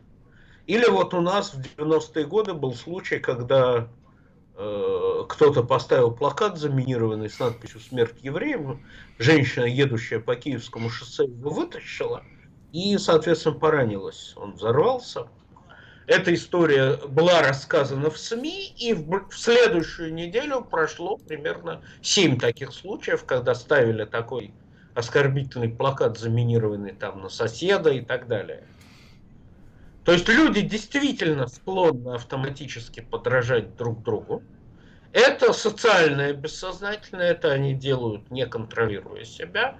Но в любой момент другие могут обратить их внимание на то, что они делают. Посмотри. И тогда они могут это поведение изменить. Хороший пример был с разделением класса на голубоглазых и кореглазых. Собственно, учительница, пытаясь показать ученикам, как работает дискриминация, разделила класс на голубоглазых и кореглазых и стала рассказывать, что, ну, типа, голубоглазый умнее, лучше и так далее. И очень здорово это изменило отношения. Появилась взаимная вражда, разделение на группы, э, особенно в конкурентной среде. И наоборот, это убирается. То есть для экономии времени и сил значительная часть человеческого поведения убирается в чулан бессознательного. Там, где это нужен автоматизм, особенно общество любит убирать в чулан бессознательного э, те виды поведения, которые, э, осмысление которых угрожает его основам. Ну, например, человек может подумать, а почему я работаю на дядю, не эксплуатирует ли он меня, а автоматизм вот это, типа ты работаешь и зарабатываешь, он очень выгоден для современного капитализма. Но в любой момент из чулана это можно достать, осмыслить и перестроить. Инстинктивное поведение животных этой возможности не дает. Спасибо большое. А, вот здесь вопрос такого плана. Как доказать отсутствие или присутствие сознания у животных? Может, дельфин тоже умеет читать и понимать Гегеля и отрицать свое отрицание? Лошадь читать Гегеля не может, и я боюсь, даже большинство, большинства людей не получится. Я пробовал читать Гегеля, это сложное занятие. Вот. С животными есть проблема. Э, проник э, чужая душа потемки. Э, в случае разных людей у психологов есть так называемая интроспекция. То есть мы можем спросить человека, что он думает и чувствует. И даже если он солжет, мы можем, задавая другие вопросы, контролировать его понимание, настроение, намерение и так далее. В случае с животными мы этого лишены. Даже когда речь идет не о сознании, а просто об агрессии. Мы можем говорить о том, что животное агрессивно, животное сексуально мотивировано, животное боится, только по внешним проявлениям в поведении. С интеллектом еще труднее, поэтому их надо ставить в экспериментальную ситуацию, требующую проявлять интеллект. И усложнять ее. Например, великий отечественный зоопсихолог Лев Викторович Крушинский предложил так называемый экстраполяционный эксперимент, когда птица подходит к двум кормушкам, кормушки находятся в провязи к ширме, э, соответственно, она кушает, голодная птица, кормушки начинают разъезжаться, и птица должна догадаться, что они выйдут за другую сторону ширмы. Причем одна пустая, другая с кормом. И побежать встретить, просчитать, встретить именно ту, которая с кормом выезжает из-за ширмы. Вот, например, вороны это легко решают, а голуби нифига. Соответственно, ставя животное в экспериментальную ситуацию, требующую проявлять интеллект, усложняя ее, мы можем понять, что она может делать умом. Сознание, кроме ума, способности решать задачи. Интеллект, как справедливо говорят математики, это способность решать задачи. Предполагает понимание другого, то, что в английской нейрофизиологии называется theory of mind. Я знаю, что ты знаешь. И вот э, с этим у животных сильно хуже. Если способность решать сложные интеллектуальные задачи есть у всех высших млекопитающих птиц, вроде ворон, волков, чаек, попугаев, естественно, копытных, слонов.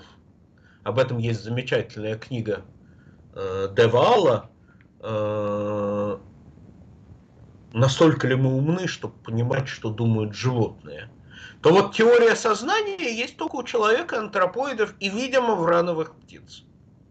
То есть, когда животное может понять, что другая птица знает или не знает, и в зависимости от этого менять свое, свои действия по отношению к нему, социальный интеллект.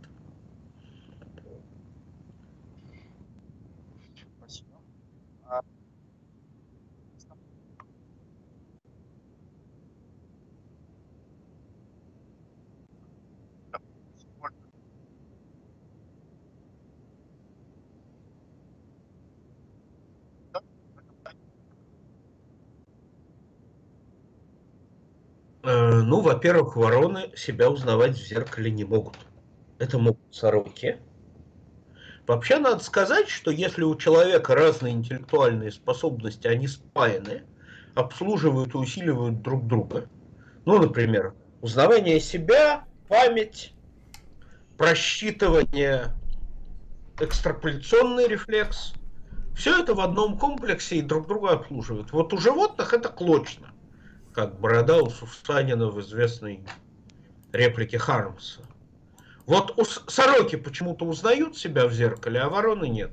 С большим трудом вот э, нашим исследователям, работающим под руководством Зои Зориной, удалось какие-то следы этого узнавания нащупать, но тем не менее, например, в экстраполяционных опытах и в умении оперировать символами, цифрами, скажем, Э, вороны здорово сильнее сорок.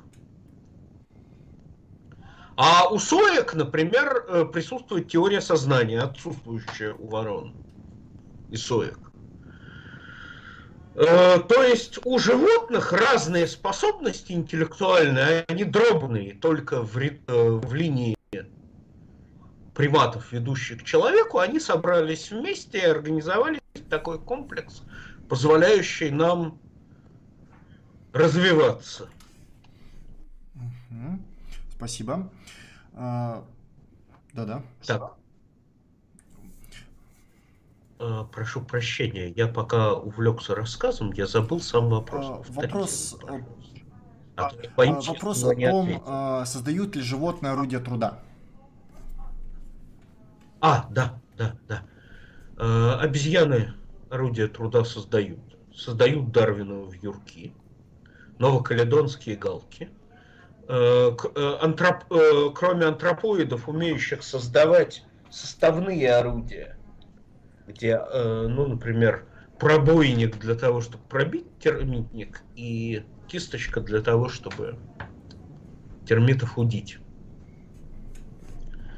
Орудия создают капуцины. То есть, да, животные могут создавать орудия, они их могут, эту способность передавать социальной трансляцией – Например, э, самки у антропоидов, у шимпанзе и орангов орудиями действуют в основном самки. Самцы, они больше по принципу силы есть, ума не надо. Соответственно, самки учат своих детенышей. Шимпанзе могут, например, охотиться за заостренными кольями на лемурчиков галага, прокалывая их наугад в дупле и, соответственно, внимая и судя по археологическим данным, такие традиции поддерживаются несколько тысяч лет как минимум. Но антропоиды не способны создавать производственную цепочку. То, что первобытные люди умели достаточно рано. То есть, например, достать сырье из... А одна особь достает сырье из другого места, другая делает из нее заготовку, третья доделывает заготовку. Это вот чисто человеческое. Плюс, плюс, передача социальной трансляции, умение пользоваться орудиями у животных только от родителей потомков. У людей от учителя к ученику, не обязательно родственному. То есть горизонтальный канал передачи внутри сообщества важнее вертикального в череде поколений. То есть я бы так и, соответственно, если мы захотим спросить, о чем человек отличается от животных, человек как индивид телесно, со своим интеллектом, со своей агрессивностью, со своим э, миролюбием, готовностью умиротворять, восстанавливать разрушенные чужой агрессией социальные связи. От антропоидов не отличается. Тут различия чисто количественные. Качественные различия возникают на уровне социума. У человека есть экономика, нуждающаяся в символизации, потому что производительный труд – это создание орудий по образцу. Как показывают нейробиологи, в частности Вилаянур Рамачандран в своей замечательной книге «Мозг рассказывает», это обусловило развитие языка, символизация родила культуру, ну и так далее. То есть, собственно, чем замечательные современные представления о происхождении языка, они очень хорошо соответствуют, э, высказали Энгельс, Морган и Людвиг Нуаре. Людвиг Нуаре это еще один близкий к марксизму немецкий автор, ставший одним из отцов теории деятельности, много переводившийся у нас в 20-е годы. Спасибо. А, младенец тянущийся за материнской грудью, хватающий палец отца, умеющий плавать при броске в воду, бесящий плач, привлекающий родителей. Это все инстинкты или рефлексы? Рефлексы. Э, ну вот умеющий плавать, это я бы усомнился. То есть, ну, в общем, это рефлексы, да, сосательный там и так далее потому что тут никаких сложных движений нет. Если палец убрать, он... Спасибо. А, товарищ Фридман, раз уж вы поймали Хомского за руку, можете поподробнее об этом и вообще о языке и его происхождении рассказать? Откуда мы знаем о языке и а, разговорных умениях наших далеких предков?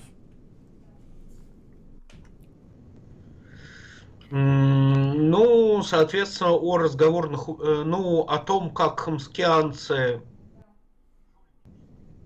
жульнически пытались дискредитировать ОС, очень хорошо описано в книге Зорина и Смирновой 2006 года, о чем рассказали говорящие обезьяны. И я всех желающих отсылаю к ней, она есть в интернете. Крайне поучительно. Причем Пинкер до сих пор придерживается этой точки зрения. То есть, э, как мы можем узнать, что было с языком у наших далеких предков? Ну, мы можем э, посмотреть, как развивался мозг у древних гоминид по отпечаткам их черепов. Об этом есть статья Дробышевского «Эволюция», э, точнее, книжка Дробышевская «Эволюция мозга человека». И видно, э, что зоны, отвечающие за развитие речи, развиваются постепенно, медленно и так далее. На социальном компасе есть хорошая статья Бур, э, Светланы Анатольевны Бурлак о том, как, когда, собственно, возникла э, членораздельная речь у человека, ответ, видимо, у человека Гидельбержского, то есть у неандертальца, денисовца и Homo sapiens, трех сестринских видов людей она уже была. И это подтверждается генетически, потому что э, сперва появилась речь, потом под речь стала меняться телесность. Пошел интенсивный отбор по гену FOXP2, то есть сравнением геномов человека, шимпанзе и других видов млекопитающих можно показать, что в линии, ведущей к человеку, этот ген испытывал большой положительный отбор, и именно этот ген связ... Э, коррелирует с способностью говорить, а у птиц он связан с выучиванием песни, что интересно. И у птиц, собственно, также обнаружены зеркальные нейроны именно в той части мозга, которая ответственна за выучивание песни. Соответственно, отсюда можно предположить, что развитие речи шло плавно и постепенно, а не инстинкт, возникший из одной мутации, как это предполагает Хомский и Пинкер. А Светлана Анатольевна Бурлак в своей книге про происхождение человеческого языка, она представила схему, как мог бы появиться синтаксис из последовательного употребления слов во времени.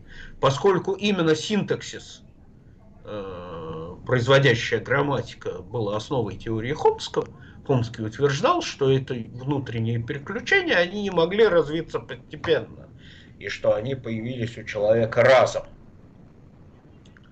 Тем не менее, сейчас есть вполне продуктивный сценарий, как этот самый синтаксис мог возникнуть. И, естественно, то, что синтаксические правила обезьяны понимают и воспроизводят в своем говорении, когда им даешь человеческую семиотическую систему, говорит о том, что это вполне может самоорганизоваться. Специального инстинкта и специального гена для этого не требуется. Спасибо. Какой есть биологический смысл жизни? Заложено ли вообще в биологическую жизнь какой-то смысл? Смысл – это понятие метафизическое. Какой смысл жизни люди определяют сами. И каждое общество определяет его для себя. Одно общество определяет смысл жизни, чтобы заработать больше денег, стать сильнее, лучше и так далее других. Другое общество, ну, как писал Павел Корчагин, как закалялась сталь, Смысл прожить жизнь достойно, чтобы не было мучительно больно за прошлое. И тут каждый выбирает смысл сам. Для кого-то смысл жизни в служении Богу. Спасибо. Воп- вопрос. Спасибо. Тест IQ актуален или это уже устаревшая модель? Ну, тест IQ, он э, работает Понимаете как? Тест IQ – это тест, позволяющий отселектировать людей, которые тебе безразличны. Он не позволяет, э, он не позволяет определить, кого из этих людей имеет смысл выражать способности. Ну вот хороший пример э, в аэропортах в связи с террористической угрозой часто используется фейс-контроль, когда ну, смотрят на национальность или вероисповедание человека и, к, например, к мусульманам дополнительно пристрастны. Если эти люди чужие, к ним можно так относиться. Это, да, позволяет действительно отселектировать и снизить риск. Yes, но так нельзя относиться к тем людям, которые, с которыми ты вместе работаешь. Ты должен воспринимать их индивидуально, а не по группам. Вот тест IQ позволяет из школьников отобрать тех, кто будет лучше учиться, но он не позволяет отобрать те, э, тех, у кого есть способности, которые имеет смысл развить. Спасибо.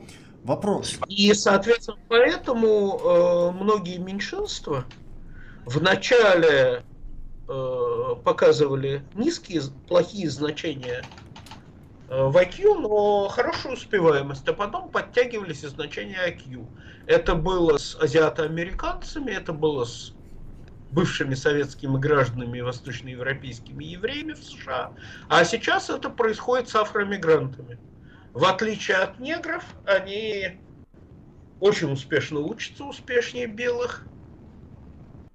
И, соответственно, там э, происходит это за счет коллективистской культуры, требующей ты учись, а мы перестроимся так, чтобы тебе учиться было удобно.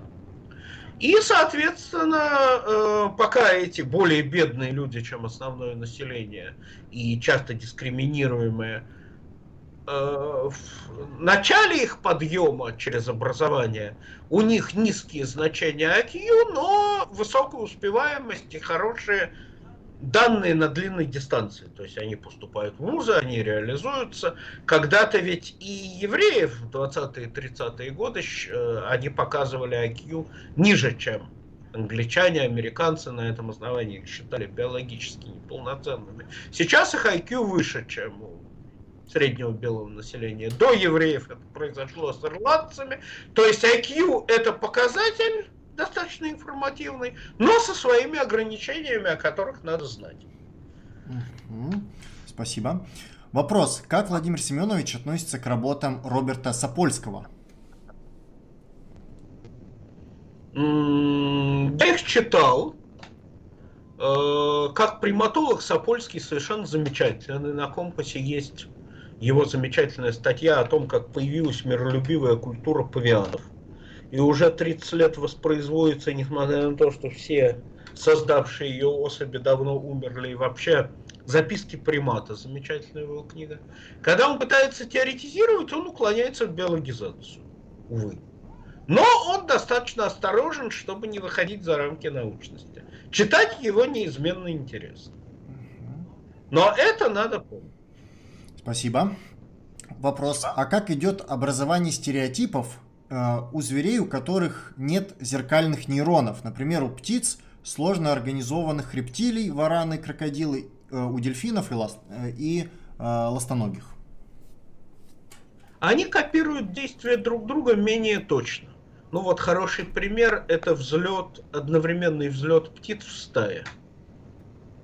Э, ну вот если вы видите кормящихся уток, лебедей или куликов, они часто, пугаясь, взлетают все вместе, даже те, кто не видят опасность или опасность вообще эффективна. И это от волны возбуждения. То есть, если зеркальные нейроны специфический механизм копирования поведения, то взаимное подражание, основанное на прокатывающейся по группе волне возбуждения, э, регулируемое похожим обликом, как в опытах с голодающими хищниками в Ленинградской зоопарке или голодающей змее, больше подражаешь тому, кто больше на тебя похож по общей схеме, общему, э, общей схеме движения, то это работает так.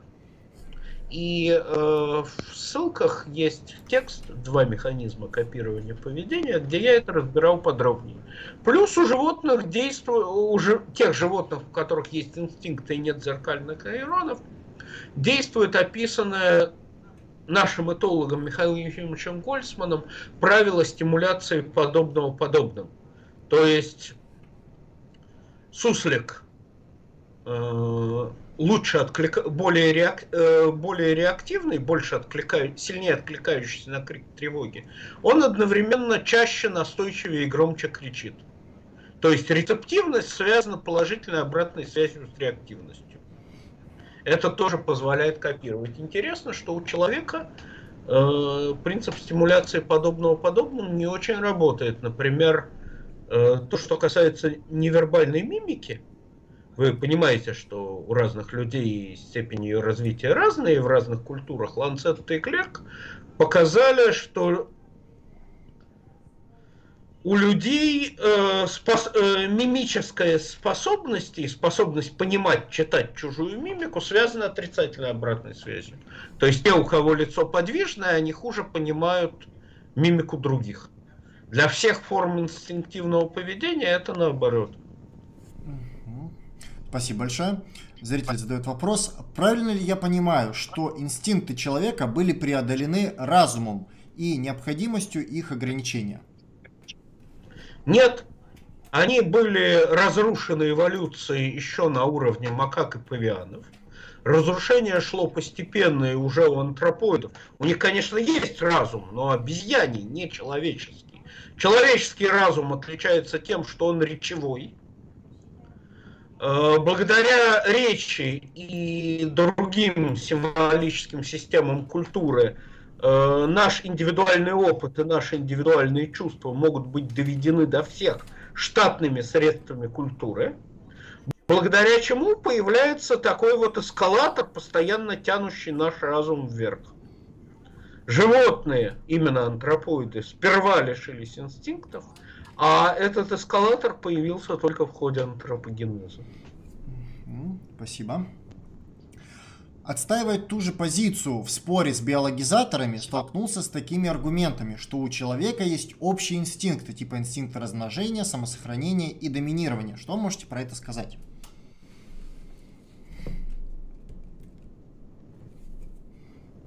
Владимир Семенович?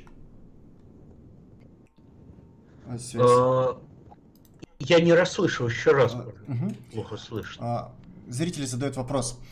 А, отстаивая ту же позицию в споре с биологизаторами, столкнулся с таким аргументом, что у человека так или иначе есть общие инстинкты, типа инстинкт размножения, самосохранения и доминирования. Что можете про это сказать? Ну, собственно, достаточно указать на культурные практики, весьма почитаемые, предполагающие разные виды аскезы. И очень часто эта аскеза является отказ от размножения – ну вот, например, Иисус Христос, он отказался от размножения, как верят христиане, Богу любил всех людей ради их спасения. И, собственно, христианское монашество на этом основано, буддийское монашество. И именно эти практики являются наиболее почитаемыми. Тоже касается и самосохранения. То есть, в соответствии с теоремой Томаса, если воин верит, что он попадет в рай страну вечной охоты, он готов воевать, рискуя жизнью. То есть наша культура полностью определяет, как у нас будет протекать размножение, самосохранение, еще что-то. И слово инстинкт здесь ни на что не указывает и ничего не объясняет. У животных инстинкт указывает на конкретные формы поведения, которые можно выделить, указать вот это – как демонстрация пластрона у воробья. Говоря слово инстинкт мы создаем, про человека, мы создаем только иллюзию понимания. Мы не можем указать ни на что в нашей деятельности, чтобы этим словом объяснялось. Каждое наше действие, оно культурно детерминировано. Спасибо. То есть, наверное, так надо отвечать. Э, так люди воюют больше, больше или меньше из-за того, что гормонов, из-за каких-то гормонов, или скорее из-за недостатка ресурсов. Может, после неолита больше ресурсов было доступно, поэтому и меньше воевали?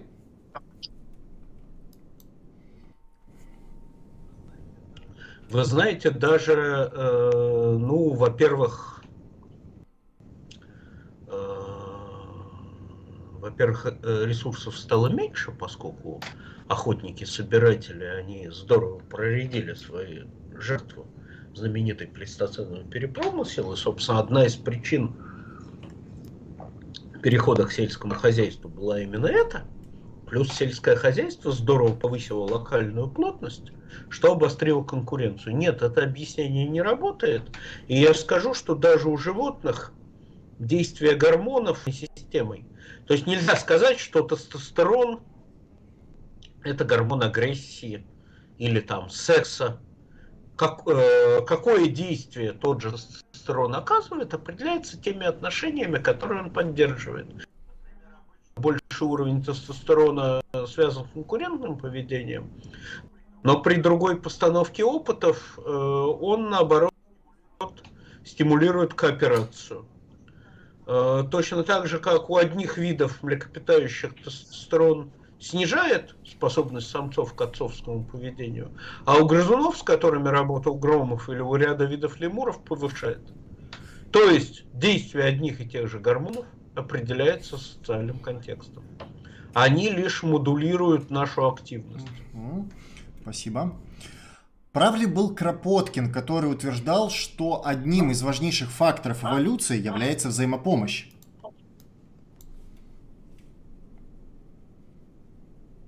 Кропоткин писал сто лет назад, или даже больше, и непосредственно животных не наблюдал. Это были его мысли по поводу. И поэтому, ну, то, что он писал к тому, что известно сейчас, прилагать напрямую никак нельзя. Точно так же, как мысли Дарвина о выражении эмоций у человека и животных, нельзя напрямую прилагать к тому, что про это дело известно. Про это есть очень хорошая книга Яна Плампера «История эмоций». Крайне рекомендую. Соответственно, взаимопомощь, да, есть. Причем взаимопомощь в том числе и в объединении против агрессии. У более сложных существ, э, ну, например, если на тетеревином таку проигравший тетерев вылетает с тока, и никого это не волнует. Пусть проигравший плачет. То в, э, в группах воронов, стае волков, тем более в группах, если доминант своей агрессии создать стресс проблемы у подчиненного, то появляются третьи особи, которые начинают утешать тех и других. То есть взаимопомощь есть, в том числе на уровне восстановления социальных связей, нарушенных излишне индивидов. То есть общество начинает ценить своих членов и понимать важность устойчивых социальных связей между ними. Понятно, что ценить и понимать, э, здесь в кавычках, это не намерение, а это все бессознательно эволюционно происходит. То есть, чем сложнее социальная организация позвоночных, тем больше это поведение, то, что англоязычный legislation behavior, тем более это развито. Так что да, действительно, но взаимопомощь может быть объяснена из той же самой конкуренции индивидов дарвиновским способом. То есть тут не нужно предполагать особый механизм вроде группового отбора. Хороший пример – это эволюция человека. Человек отличается от всех остальных млекопитающих тем, что он может быстро увеличивать численность после истреблений вроде чумы или мировых войн, так же быстро, как полевки. Но он очень плохо размножается, как шимпанзе, киты, слоны. То есть он одновременно является и R-видов, и К-видом. Чего ни одно млекопитающее не может. Млекопитающие, они или быстро размножаются, мало живут, как полевки, или живут долго, не имеют врагов, но детеныши долго неполноценны, человек сочетает то и другое. Почему? Потому что у него есть социум, экономика, язык. Человеческая популяция растет не за счет большей размножаемости индивидов, а за счет удлинения средней ожидаемой продолжительности жизни, сбережения народа. То есть, когда мы средствами общественного и научно-технического прогресса поднимаем ожидаемую продолжительность жизни, те, кто бы иначе умер во владенчестве, был съеден сородичами, э, убит в уличной драке, те доживают и начинают размножаться. На этом фоне может быть снижена размножаемость отдельных особей, а она опасна, потому что главный фактор смертности женщин до средневековья это частые роды. Поэтому до средневековья продолжительность жизни мужчин, несмотря на войны, была выше, чем женщин. А что значит рост популяции за счет удлинения средней ожидаемой продолжительности жизни? Это значит, что даже если я подхожу к вопросу эгоистически по-дарвинистски, то мне принимать участие в классовой борьбе на стороне своей группы выгоднее, ну, меняя сообщество так, чтобы моей группе было лучше. Мне выгоднее биологически, чем э, вкладываться в максимум индивидуального размножения. И действительно историческая демография нам показывает, что элиты Швеции, Англии, то, э, в средневековье и раннее новое время. То есть это те люди, которые концентрировали максимум ресурсов, доступных обществу в своих руках, они не максимизировали св- свое размножение, а старались подняться выше по социальной лестнице. Иными словами, именно из-за этой особенности человеческой социальной организации – обязательности постоянного прогресса, ведущего к удлинению средней продолжительности жизни и все более широкой реализации разных талантов. Людям именно в чисто дарвиновском смысле преодолевать э, выгоднее, э, передавая свои гены потомству, выгоднее участвовать в политической жизни, чем лично размножаться, жить своим мирком, своим домком, своей норке и размножаться. Э, и этому подстегивает то, что мы генетически сильно более близки друг к другу, чем шимпанзе. Хотя людей 7 миллиардов, а шимпанзе они могут вымереть, если тропические леса продолжат также уничтожаться. Э, люди генетически друг другу гораздо более близки, поэтому, действуя в пользу всех людей, дальних, на общее благо, мы удовлетворяем условиям родственного отбора лучше, чем шимпанзе со своей взаимопомощью. То есть человек и биологически лучше приспособлен к своей социальной системе, требующей большего равенства, большей самореализации, большего общественного прогресса. Ну вот как бы так. Спасибо. А, были ли в отношении мышления и, э, и биологии эксперименты наподобие Загорского эксперимента. Э, ну, В смысле? Ну, я знаю, что такое Загорский эксперимент, а что такое в области мышления, Нет, мышления и биологии? биологии? То есть, насколько соотносится вопрос воспитания и биологической части человека? Ну, человек, не получив, не воспитанный в человеческой семье, то есть Маугли, он обладает дефектным мышлением, в том числе потому что не способен освоить язык. Тут как бы отрицательный результат, он вполне очевиден. То есть были такие люди несчастные. А, ну вот, например, знаменитая история Ильдфонса. То есть есть люди, которые, будучи глухими, э, тем не менее, из-за бедности родителей, скажем, в Центральной Америке, они смогли освоить язык глухих. У них мозг нормальный, а языкового эксперимента, э, инструмента нет. Как правило, большая часть из них умственно дефектные. Только наиболее умные, как Ильдефонса, они создают некоторую пантомиму, то есть, которая представляет из себя некий суррогат языка. Собственно, сандинисты, э, при Самосе в Никарагуа этими детьми никто не занимался, сандинисты, придя, создали школы глухих, но поск... э, для глухих, и такие дети, э, собранные вместе, вначале создали пантомиму, а затем эта пантомима превратилась в настоящий язык. Сейчас это отдельный никарагуанский язык глухонемых. То есть люди, собранные в социум, языковые инструменты для развития собственного мышления создают. Вот эта некругуанская история, она замечательна. Она описана в моей книге «От стимула к символу». Там книжка посвящена в основном инстинктам у животных, и сигналам и коммуникации животных. А седьмая глава посвящена как раз э, почему инстинктов нет у человека и что у человека вместо этого.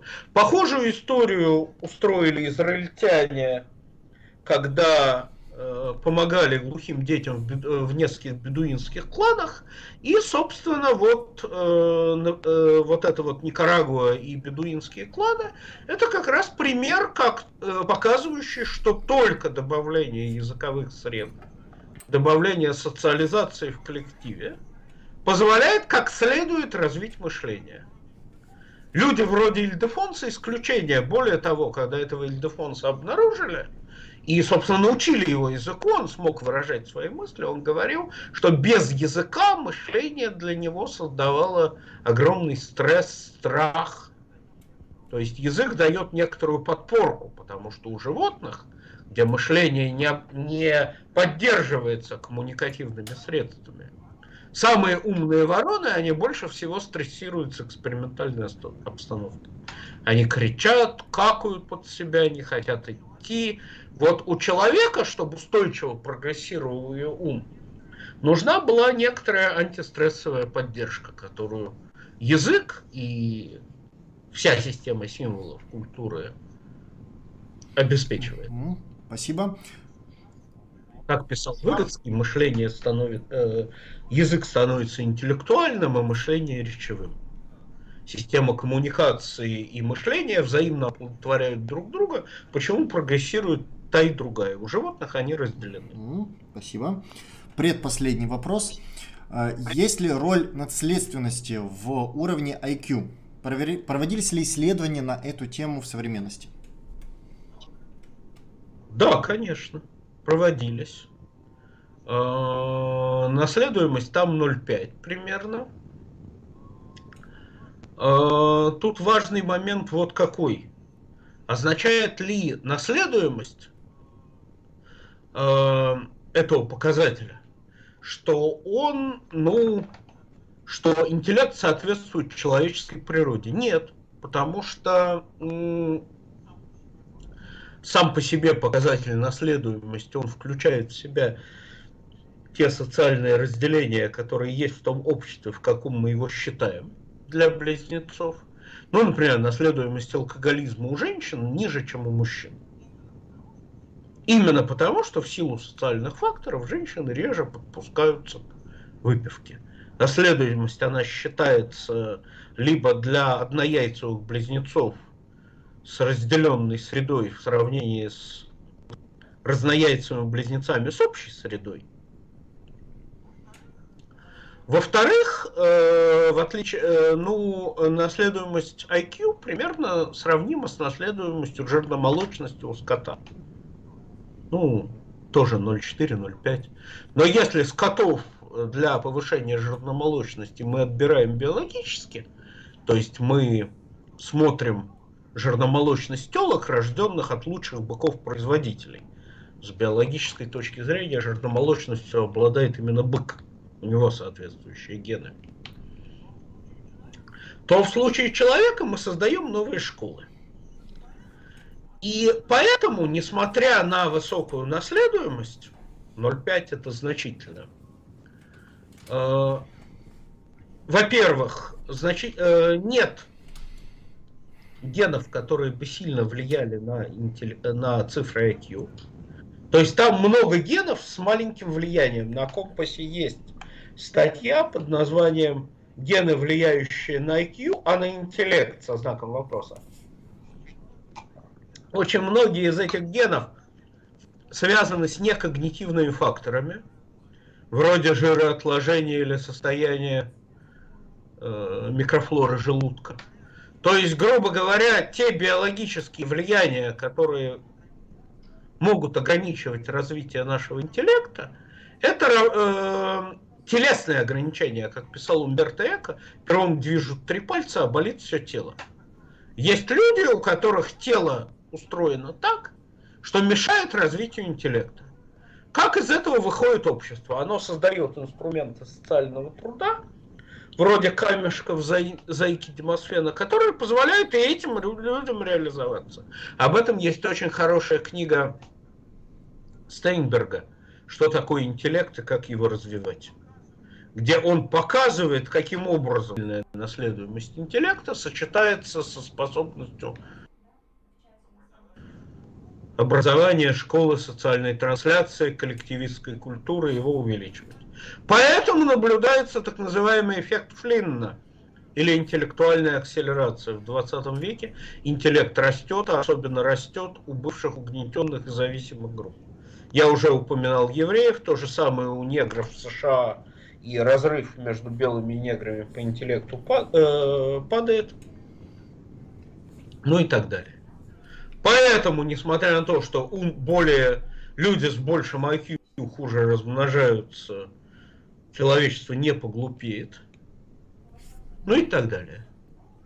То есть на эту тему можно рассказывать много, я могу э, специально коснуться психологии делом занимался вместе с коллегой-генетиком. Мы даже можем вместе угу. об этом рассказать. Э, это интересная тема. Это интереснейшая И тема. тоже идеологически значит. Предлагаю ее вот э, обсудить в следующий раз, на следующем стриме.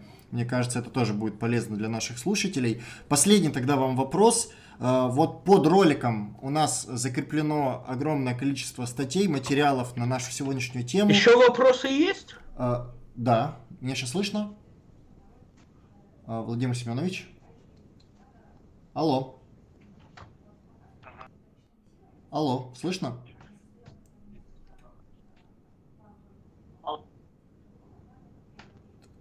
Алло, слышно сейчас? Да, да, да, да, угу. слышу. А, Меня слышно? Да, сейчас слышно. Насчет этого, а, насчет этой темы сейчас отдельно обсудим после стрима. С удовольствием бы ее осветили в рамках следующего нашей встречи. Давайте тогда, наверное, последний вопрос. Под роликом закреплено огромное количество материалов, связанных с нашей сегодняшней темой. Какие бы какую бы последовательность этих материалов вы бы порекомендовали людям, желающим разобраться, и какие дополнительные источники литературы вы бы еще могли порекомендовать людям, которые хотят разобраться в вопросе, есть ли у человека инстинкты? Ну, э, то, что туда я не включил, я называл в лекции, вроде книги Зориной и Смирновой про говорящих обезьян или книги Бурлак про происхождение языка. Я очень рекомендую книгу Вилоянура Рамачандрана «Мозг рассказывает». Тот ее раздел, который говорит о э, э, происхождении языка из трудовых действий. И, собственно, на компасе есть выжимка из нее. А в какой последовательности? Ну, это зависит от индивидуальных интересов. Э, ссылкам есть теги, можно, я бы начинал с того, что лично тебе кажется более интересным. Угу. А если что не понятно, я с удовольствием на вопросы отвечу. Спасибо огромное, Владимир Семенович. Товарищи зрители, кто еще не получил ответа на какой-либо вопрос, если остаются еще какие-то непонятные темы по инстинктам у человека, задавайте, пожалуйста, ваши вопросы в комментариях. А, Владимир Семенович сказал, что через недельку глянет и на самые основные, самые интересные вопросы ответит. На этом э, все. Есть ли у вас э, завершающее какое-либо слово, Владимир Семенович? Алло. Да-да. Алло. Да, слышно меня? Ну, в заключение я хочу поблагодарить слушателей всех, кто задавал вопросы, и э, сказать, что в свое время еще в советском детстве, когда, собственно, я начал интересоваться биологией, поведением животных, меня интересовала философская подоснова того, чем я буду заниматься. Я выбрал марксизм, потому что на мой взгляд, это единственная философия, которая э, позволяет естественно научно подходить к процессам и эволюции э, живого и человеческой истории, причем на одном основании. Без введения дополнительных сил для человека, будь то Господь Бог, будь то дух истории, будь то никогда не познаем, как у позитивистов вроде Поппера – и, собственно, вот э, вот эта вот история с гранью между биологическим и социальным, инстинктивным и э, созданным обучением, показывает как раз диалектичность эволюции. С одной стороны, противоположности в чем-то похожи друг на друга, инстинкты, они по своим свойствам напоминают э, стереотипы, хотя показывают совершенно иное происхождение, и переходят друг к другу, показывая эту самую диалектическую триаду развития. То есть, мне кажется, хорошее знание био, э, биологии, оно очень помогает при понимании того, что такое диалектика, показывает, что диалектику надо искать в природе, а не в мышлении. И, собственно, об этом несколько лет назад мы написали книгу «Логика для биологов», там 24 глава как раз посвящена диалектической логике, и сейчас я готовлю переиздание, где будет более распространенная глава про это, как искать диалектику в природе и что э, чем это э, и чем э, диалектическая логика полезна биологу вне политических, а чисто, естественно, научных вопросах. То есть, ну вот поэтому такая тема, она и мне интересна и важная, хотя это не касается поведения птиц, то, чем я узко занимаюсь. Спасибо огромное. Тогда, э, товарищи, оставляйте ваши комментарии. Так скажем, до новых встреч. Все, всем спасибо, всем пока.